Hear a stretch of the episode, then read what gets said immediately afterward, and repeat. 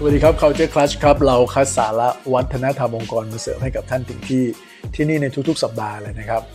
แน่นอนครับว่าในองค์กรหนึ่งๆเนี่ยมันก็จะมีกระบวนการทำงานหลาย ๆ ส่วนนะฮะในองค์กร แบ่งไปตามฟังก์ชันงานต่างๆ บางกระบวนการก็เป็นกระบวนการในระดับขององค์กรโดยรวม บางกระบวนการก็เป็นกระบวนการของแต่ละสายงานที่แยกย่อยไป จนอาจจะลงไปถึงระดับของคนกลุ่มเล็กๆเลย แต่ถ้าเราพูดถึงกระบวนการหรือ process ที่สำคัญมากๆขององค์กร ที่ถือว่าเป็นกระดูกสันหลังขององค์กรเลยเนี่ยนะครับ คงปฏิเสธไม่ได้เลยครับว่าตัว HR process เนี่ยนะครับ น่าจะเป็นกระดูกสันหลังหลักเลย เพราะอะไรครับ เพราะเวลาพูดถึงองค์กรเนี่ยเราพูดถึงเรื่องของคน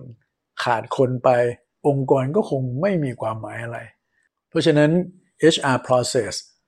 คือกระบวนการที่ทำให้คนในองค์กรเนี่ยเข้ามาปรับตัวได้กับองค์กรทำงานได้ เขาได้รับเงินเดือน ได้รับค่าตอบแทนของเขา เขาได้รับการพัฒนา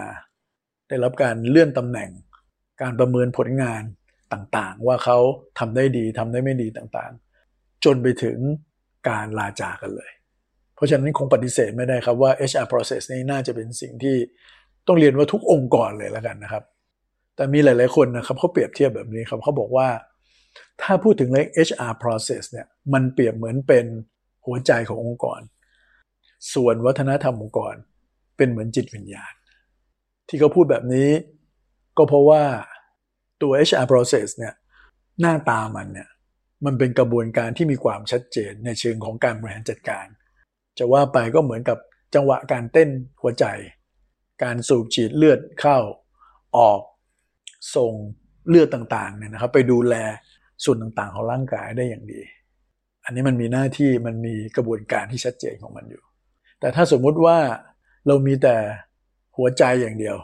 แต่ขาดจิตวิญญาณก็น่าจะพูดได้ไม่เต็มปากว่าเรามีความเป็นมนุษย์อย่างสมบูรณ์ถูกไหมฮะเพราะฉะนั้นแน่นอนครับ คนก็ต้องมีทั้งหัวใจมีทั้งจิตใจหรือมีจิตวิญญาณด้วย อันในพายของวัฒนธรรมองค์กรเนี่ยความเป็นจิตวิญญาณของมันคืออะไร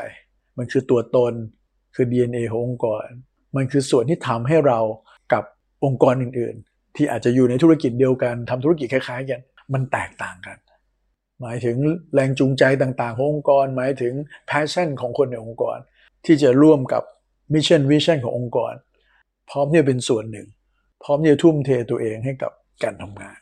ซึ่งในพาร์ทหลังเนี่ยในเชิงของการเป็นจิตวิญญาณขององค์กรเนี่ยหลายๆองค์กรก็อาจจะมีวัฒนธรรมองค์กรที่เกิดขึ้นโดยธรรมชาตินะครับแบบไม่ได้ตั้งใจสร้าง อาจจะมีผู้นำหรือผู้ก่อตั้งที่เป็นแบบอย่างเป็นต้นแบบ แล้วคนอื่นก็เดินตามกัน หรือบางองค์กรอาจจะตั้งใจสร้างมันขึ้นมา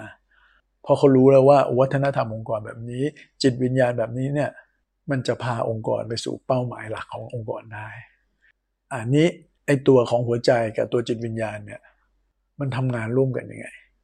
จริงๆแล้วต้องบอกว่า HR process กับวัฒนธรรมองค์กรเนี่ยถือว่าเป็นสิ่งที่แยกกันไม่ออกเลยนะครับ ไม่ว่าท่านจะตั้งใจสร้างวัฒนธรรมองค์กรหรือเปล่าเนี่ยนี่เวลาเราพูดถึง HR process ที่เป็นเหมือนหัวใจเนี่ยนะครับ แล้วก็ตัววัฒนธรรมองค์กรที่เป็นเหมือนจิตวิญญาณขององค์กรนะครับสองส่วนเนี่ยมันทำงานร่วมกันยังไงป่าองค์กรสองส่วนอาจจะแยกกันเลยก็ได้นะครับ อย่างเช่น หัวใจกระเต้นไป วัฒนธรรมองค์กรก็ปล่อยให้มันเกิดตามธรรมชาติ ถ้าวัฒนธรรมองค์กรนั้นมันดีมันเอื้อต่อธุรกิจ มันเอื้อต่อคนในองค์กรให้ engage กับองค์กรหรือผูกพันคนไว้ด้วยกัน ก็ถือว่าโชคดีไป แต่ถ้าไม่ใช่เราก็เสียโอกาสหลาย ๆ อย่างไปนะครับ แต่มีหลาย ๆ องค์กรในโลกใบนี้นะครับ ที่เขาตั้งใจที่จะ integrate หรือจะ infuse ตัววัฒนธรรมองค์กรกับตัว HR process เข้าด้วยกัน เพราะส่วนหนึ่งมันเป็นกระบวนการที่เกี่ยวกับคน เป็นเหมือนแบ็กโบนขององค์กรอยู่แล้ว อีกส่วนหนึ่งมันก็เป็นเรื่องราวของคน เป็นความเป็นตัวตน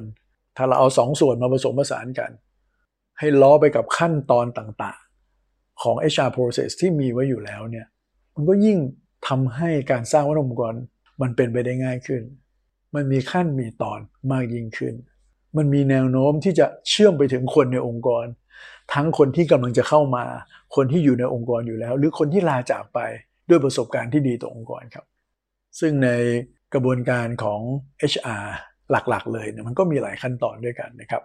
แรกเลยก็น่าจะเป็นเรื่องของการที่เราจะรับคนเข้ามา ในเรื่องของการรีคูดรับเข้ามาแล้วก็ต้องออนบอร์ดเขาให้เขาเข้าใจให้เขาเป็นคนของเราอย่างเต็มตัว ให้มีความเป็นพวกเดียวกันมากยิ่งขึ้น มีการพัฒนาเขา มีการประเมินผลงาน มีการดูแลรักษาเขาให้อยู่กับเราเป็นนานๆให้รางวัล หรือ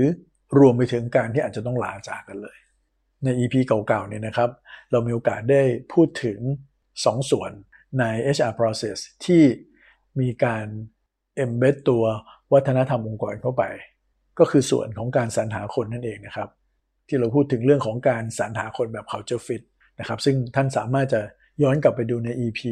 ที่ 16 ได้ครับ แล้วก็อีกส่วนหนึ่งเนี่ยนะครับ ผมมีโอกาสได้พูดถึงเรื่องการพัฒนาคน หรือเรื่องกระบวนการ learning and development ภายใต้วัฒนธรรมองค์กรเนี่ยเป็นยังไงเนี่ยนะครับ ก็สามารถย้อนไปดูใน EP ที่ 28 ได้ครับ ส่วนเรื่องอื่นๆนะครับ ไม่ว่าจะเป็นเรื่องของการ on board เป็นเรื่องการประเมินผลงาน หรือเรื่องการ manage talent ในองค์กรเนี่ยนะครับ ผมจะมีโอกาสได้พูดถึงใน EP ถัดๆไป อีก 3 EP ข้างหน้าครับแล้วเราจะมาดูด้วยกันครับว่า ตัวหัวใจและตัวจิตวิญญาณเนี่ยมันจะทำงานด้วยกันยังไงเผื่อท่านอาจจะเอาแนวคิดเนี่ยไปปรับใช้กระบวนการ HR ของท่านได้ ในกรณีที่ท่านมีความตั้งใจที่จะทำเรื่องการสร้างวัฒนธรรมองค์กรอย่างจริงจังหรือท่านอาจจะมีวัฒนธรรมองค์กรที่แข็งแรงอยู่แล้วก็ได้ครับ คอยติดตามนะครับใน EP ถัดๆไปครับ แล้วพบกันใหม่ครับ สวัสดีครับ